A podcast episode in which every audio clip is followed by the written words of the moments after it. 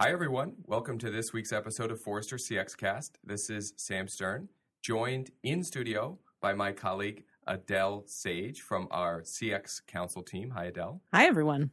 And we have a special guest on the phone, uh, John Lincoln, who is the customer experience leader for Duke Energy. And Duke is one of the largest regulated electric and gas utilities in the country. So, John, thank you so much for joining us and uh, agreeing to share uh, your experiences and customer experience on the podcast. Yeah, you bet, Sam. I'm, it's a pleasure to be here. And so we want to start back at the beginning. Um, how did you first get into customer experience, John? Start us there if you don't mind. Yeah, sure. It was um, back in probably 2003 ish. Um, I was a senior vice president at Wachovia Bank, and at that time, Fred Reichheld was just getting started with the notion of uh, net promoter and customer experience and all of those kinds of things. Mm-hmm. Folks may know uh, Fred's name uh, as an industry expert. We worked with him on our customer experience program across Wachovia, which was a, a very large bank. Um, and so, you know, I saw the potential for for this and was involved in this, uh, all of these discussions and sort of organizing the practice and then the actual roles who would support it.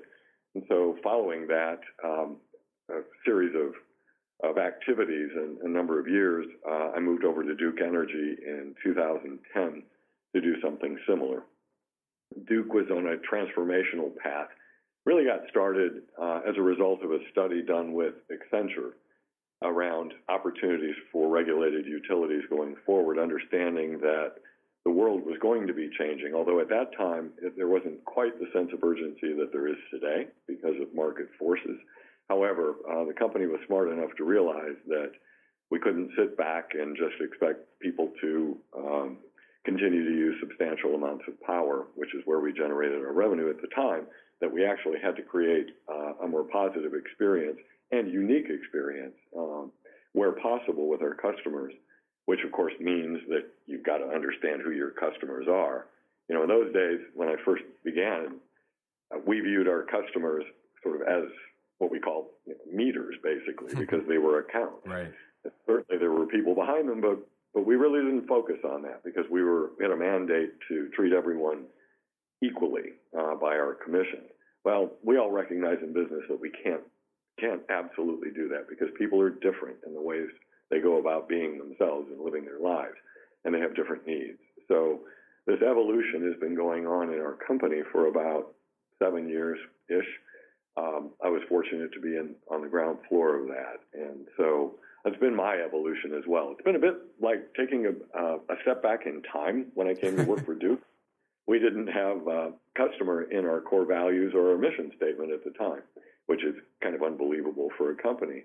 But light bulbs began to go on. No pun intended, or maybe totally intended. I think uh, intended with, away, right? That's a good pun. Yeah, yeah, right. With the awareness that again that customer needs and not meters uh, were evolving, and we've seen that escalating. Um, and we don't look just at our peer utilities. We we look outside us, which is why we engage with Forrester. Um, to have a much broader perspective because our customers don't just do business with Duke Energy in a vacuum. They do business with all kinds of providers. Yeah, that makes sense, especially in your industry where you know there maybe aren't they don't have as much choice to use one of your competitors. So it would be other companies they do business with who are more likely to uh, set their expectations for working with you. Yeah, absolutely. Yeah, we, we laugh because sometimes within Duke, like many companies, we kind of look at our own navels and gaze at them and are very proud of them compared to other utilities. But our customers don't have any context for looking at other utilities. They they don't do business with other utilities unless they're a very large uh, industrial customer who you know crosses multiple states or something. So speaking of going back in time, I'm curious, you know, if if you could go back to to, you know, John Lincoln just starting at Duke Energy, what advice would you give yourself that you, you know, something you wish you'd known that you learned later on or something that might have changed the trajectory? Yeah, and this is kind of a core competency now, but I wish I'd known about journey mapping um, mm. the way I do today uh, when I joined the company because at that time, we had not evolved to that point, and personally, I had not evolved. um, along with with respect to journey mapping as a competency. Uh, we had done some of it kind of under the auspices of touch point mapping, uh, some experience mapping, but we didn't have an architecture for it. And so if I could wave my magic wand and um, you know change things in 2010, for example, I, I would go back as an expert in that and be able to move us forward because we would have gotten much more credibility early on. Uh, because that I see that as an organizational empathy kind of stimulator um, because people people it resonates with people when they sit in the session and I think there you know two parts to the the I think the positive outcomes from that one is that you actually walk the experience you can affect change the other is this cultural change that begins to occur when those opportunities become uh, really relevant to the individual sitting in the session and they can actually walk in the customer's shoes, which is something we engineers or the folks in our company who tend to be engineers, finance uh, analysts, and those kinds of folks, very left brain, mm. don't necessarily do in their day to day work. Right. So, John, can you tell us about an initiative or an accomplishment that you're particularly proud of? I mean, it sounds like the journey mapping was a good inflection point. Can you can you tell us about some other projects that you've worked on that have really yeah, yeah, made an impact? have a, a, great deal of uh, pride about our our what we call our customer promises. Um, I recognized early on mm. that we were trying to boil the ocean when we were looking at where we should go, and we although people in their minds had an idea of what an experience should look like, they really didn't have sort of common language in simple terms to describe what that experience uh, could be. Hmm. And so we did some research. I had done something similar in a prior life, but not exactly. So we modified that. Uh, we worked with internal folks, uh, an employee, a group of employees who were passionate, to craft some simple, what, what, what I call simple guideposts uh, to basically um, filter any activity we would engage in through. So whether it's design or redesign uh, in particular, to have some guideposts. So we called them the customer promises. We then took those and went out to our customers.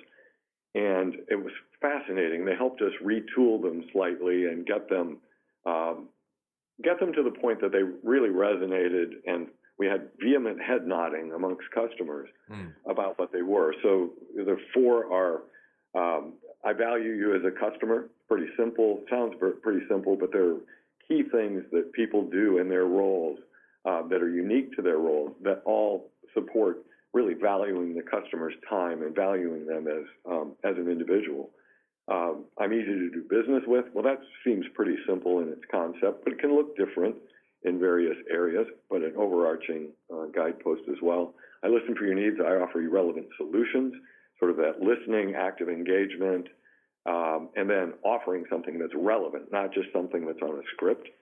Um, and that allows for much more automation and, and just really it's that active listening and then offering something that, that makes sense to the customer, obviously.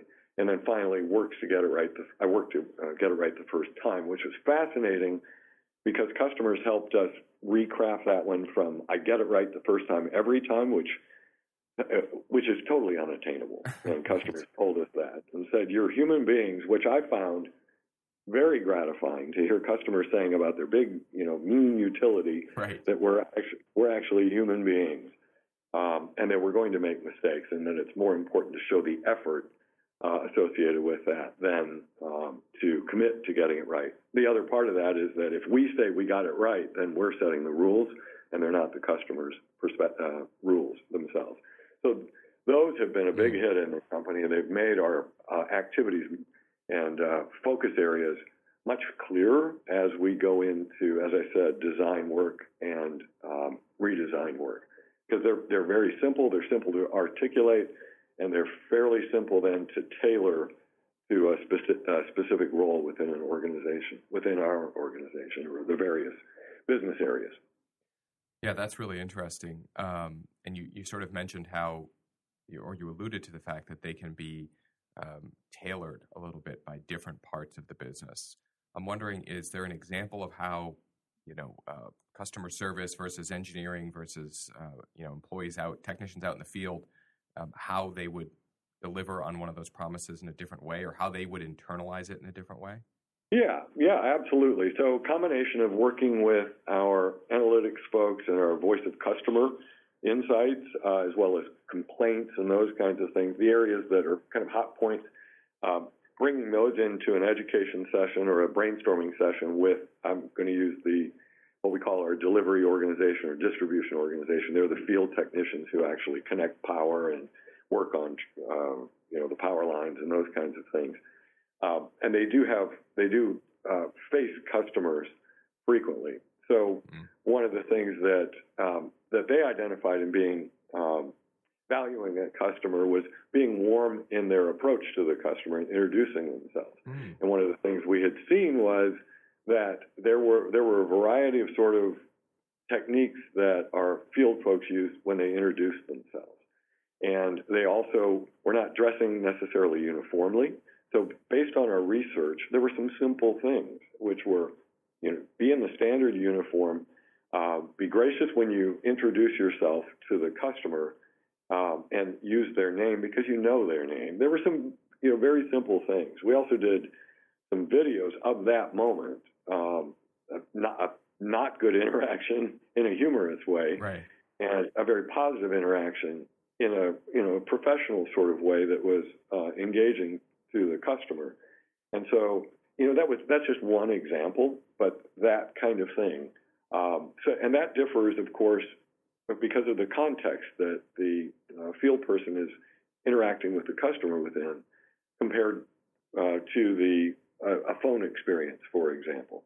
Similar stuff, you know, war- well, warmly welcome the customer when you speak to them, uh, value their time, obviously, but there are actions that are that that are combination of things. Things that are most critical in driving customer satisfaction. So it's using data yeah. to identify those things. And then those behaviors that are then sort of identified by the business area because then they own them. It's theirs. Mm. It's not a corporate group pushing them down on top of them. And so it's a combination of those things because then they can coach uh, within the context of their particular organization and the experience that they create with the customer. Yeah, and I love that example of uh, the employees out in the field because, as you said, they are interacting with customers, but it's not maybe what you'd think of traditionally as a customer-facing, customer service type of role. So it maybe isn't something that comes naturally to them or that they're you know expecting to spend their their day doing. Right, those friendly greetings to customers. Right. I give a, a wow example. We had a, a situation where um, elderly customers' home was out of uh, without power the tech, field tech came and visited.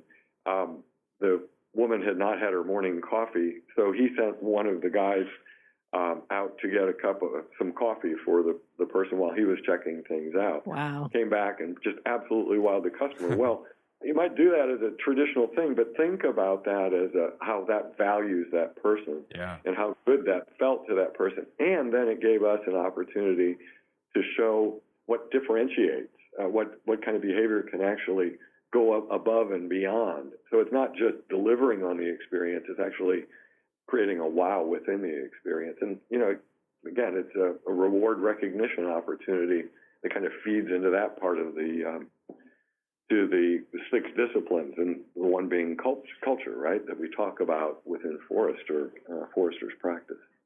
Yeah, no, that's a great example, and and as you said, it's it's it's one of those opportunities to then say, yes, this is exactly the type of of what we mean by delivering on one of these customer promises. That's and and so people then can say, oh, okay, I can now I get it. envision this a little bit more exactly.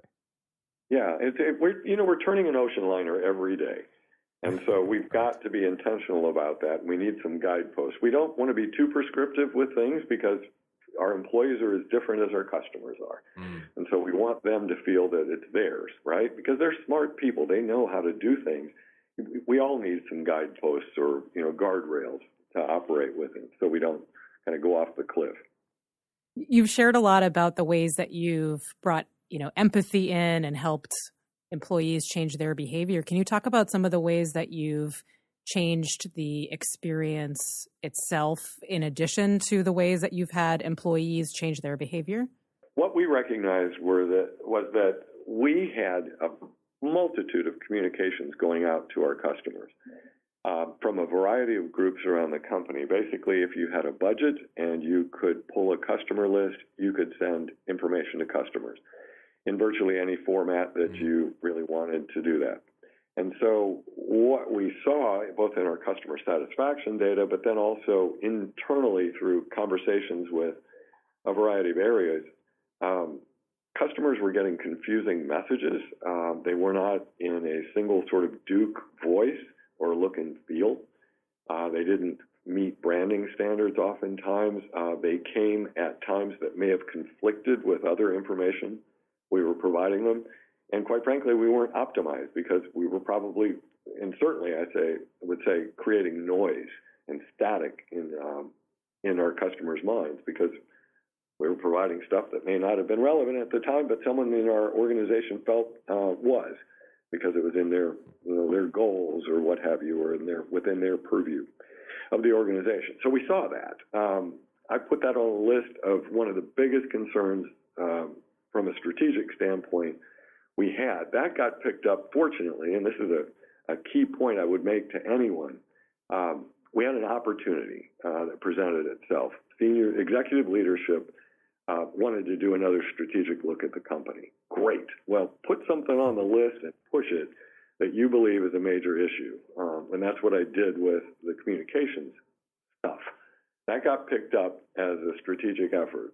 Um, we formed a group and, and pulled together a lot of the key the key communicators within the company. Not every communicator, but the key areas that did the most communicating. Um, pulled them together. We built a group, um, and it's not completely within one organization. Some of it is matrix, but we worked on a strategy around this. So identify where we wanted to go uh, conceptually, um, where we were at the time and how we needed to evolve to get to where we wanted to be. And it's been incredibly powerful. Um, we are much more intentional about what we're sending out, and it's, it's tailored by our what we call jurisdictions or the states that we do business within because they're different. Their needs are different. But there's an umbrella message that we're trying to convey at any given time, and, um, and it supports the brand. Then it trickles, and I don't want to say trickles down, it links to other messages so that we see an opportunity if we're promoting a product or service we can also do a little bit of education in there uh, as well and link to our brand strategy with that we see opportunities to consolidate communications rather than doing one off so we're saving money we're getting um, a much clearer message out to our customers um, and and we're I think we're becoming much more effective. Our JD Power scores have improved. Hmm. They are, we still have a ways to go, but we've been doing this now for about a year and a half, two years, um, and it, it, it's really starting to get traction. We're also seeing, as a result of that, uh, a much greater focus on the overall experience because communication touches every experience. Mm. It is it is the connective tissue, I would say, through everything, other than obviously uh, the employee piece. But it is it is the critical factor that that really makes or breaks any of the activities that we have in place. Yeah, that's really interesting way to think about it. The, the fact that it's sort of, you know, in between big moments of the experience, that's what the experience is. All those communications that you're pushing out to customers. And are they on brand? Are they relevant? Are they, you know, do they sort of seem like they're coming from the same organization or not? And that can yes, make it either easier for you to deliver those big moments or harder. And do you know you're sending them?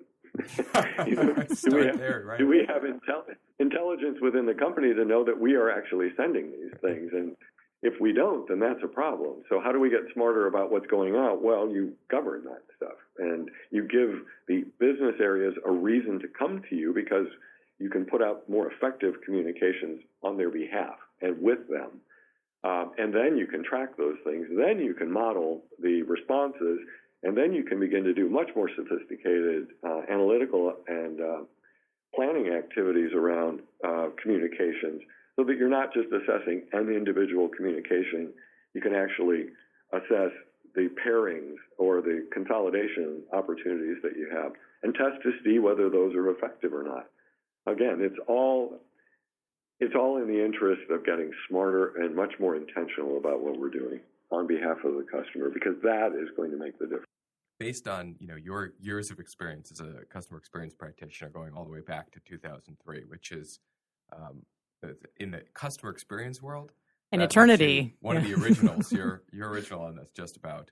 Um, what what what advice would you give to someone else who's maybe newer in in customer experience or newer in their transformation effort at their company? Sure, I I would suggest get an understanding of your culture in your organization. Mm-hmm. So by that I mean interview people about what they view, in their words, the customer experience is within the organization. So key players, identify your uh, the people who are naturally sort of have a propensity to care about that um, and hold on to them tight. Um, mm-hmm. Become smarter about what intentional management, customer experience management is, because there are, you know, Forrester has a great model for that, um, so that you don't boil the ocean and run in five gazillion directions. So hmm. instead, you only run in five million directions.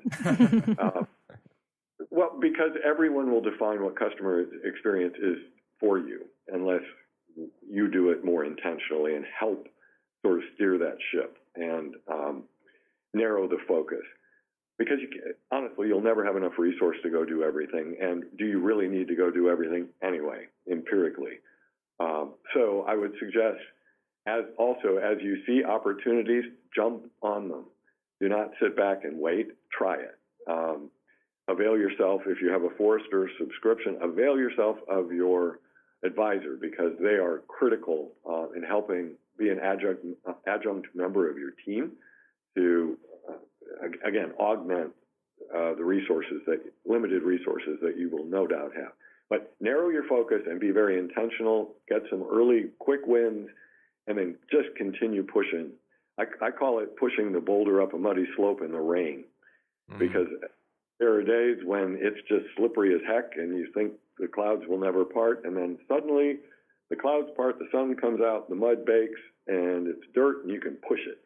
So you make it up a little bit, and it may slide down a little bit, but you just keep going. So be resilient. Great advice. That is very good advice. Uh, in, in if you think back over across your career, is there any sort of piece of advice that stands out to you that has been, um, you know, sort of echoing in your mind as as you've been on this personal journey and these journeys at these two companies? Yeah, so this kind of speaks to something else I'm doing um, at hmm. Duke, uh, which is something called Strengths Finder. I don't know how many folks have engaged in it, but I would recommend it very highly. It's a tool by Gallup that identifies your top five talents, really the way we're wired. So to your point, uh, sort of where I see, uh, have seen, you know, my focus be most effective is when I've, I'll make a parallel in terms of understanding our customers. We also have to understand each other when we're internal inside mm-hmm. a company because we work so tightly together and collaborating. What I found is I'm much more effective at the message I convey and engaging with a, a constituent audience within the company if I understand who they are, you know, what their business needs are, but also who they are just from a wiring standpoint so that I can be much more targeted around analytics. If a person has much more of an analytical focus, I can be much more sort of the empathy side of things. If um, if the person has that sort of makeup as well, so that I, I can be more, more effective that way. The other thing that comes from that, and I'm a certified facilitator within Duke. Uh, in doing this, I found it to be extremely effective also at gaining credibility with folks that I don't know. Mm. Because suddenly they're getting something of value from me that's not necessarily related to customer, although I always frame it that if we can understand each other much more effectively, we can collaborate more effectively on behalf of our customers. We need to do the same thing with our customers and understand who they are because we'll all operate more effectively in the long run. And so it's been it's been something I think that's a bit unique to what I do um, as a CX leader um, and it's something that fits my talents as well. So, uh, you know, I would I would just recommend folks do it just for themselves to understand. The way they're wired. But I think more broadly, it's it's incredibly effective, given that we all have to collaborate more than ever in becoming much more agile at what we do. and uh, that creates challenges sometimes. So better understanding equals better results. Can you give an example of a group you've used this with, where you've you know, any, basically gotten them to to come on board just Yeah. through using StrengthsFinder? Yeah, sure. Uh, our corporate communications group Mm. works, works hand in hand with our marketing communications group. And they were having some challenges. Uh, we're moving much more to an agile environment where there are sprints of activities, um, and these teams are very tight knit. They're small. And as a result, they're, because they're so collaborative, sometimes role clarity comes into question because everyone's brainstorming something and people begin to depending on their talent there's a talent in i love this in strengthsfinder called achiever. People who have achiever love checklists. They Mm. just love to get stuff done. Sometimes it doesn't matter what it is and if they're bored they make up stuff to go do. And so what we were finding as an example uh, to your question was that there were there were t- conflicts on this particular team because both of the leads of certain activities had achiever and there wasn't yet enough work for the team to do so they were making up work and they were basically sniffing in each other's sandboxes and doing stuff within that. I was able to identify that and we were as um, the, the rub that can occur when two people have achiever and the role isn't as clear. So 2 Mhm. things happened. We, we adjusted one of the roles and then we also recognized that it, once the work was coming in, there would be a need to prioritize things and get get those things underway, and we'd be able to do that. Just having an open, honest dialogue around that, based on the way people were wired, reduced the tension and the second guessing and the really the uh, ascribing motive to someone's behavior kinds of issues that we too often have when we're talking about interactions. That was that was incredibly powerful, and they're much much more effective as a team. And their level of engagement, their discretionary discretionary effort they're applying has increased. So it it gave me credibility with that organization as well as I've been looking at all of this communications work that we've been doing as well. So win win win. And satisfying for you, I'm sure. Oh my gosh! Well, I'm maximizer in StrengthsFinder, so I like taking what's what's good and helping it become superb. So you Very know, it just makes me happy on every level. That's great. Well, well, John, uh, we really appreciate you joining us on CXCast. This has been fantastic. Um, uh, listeners, we will post some links uh, to some of the Forrester resources that John was referencing, and also to the StrengthsFinder um, that he mentioned there at the end. And we thank you all for listening, and we'll talk to you next week on Forrester CXCast. Bye for now.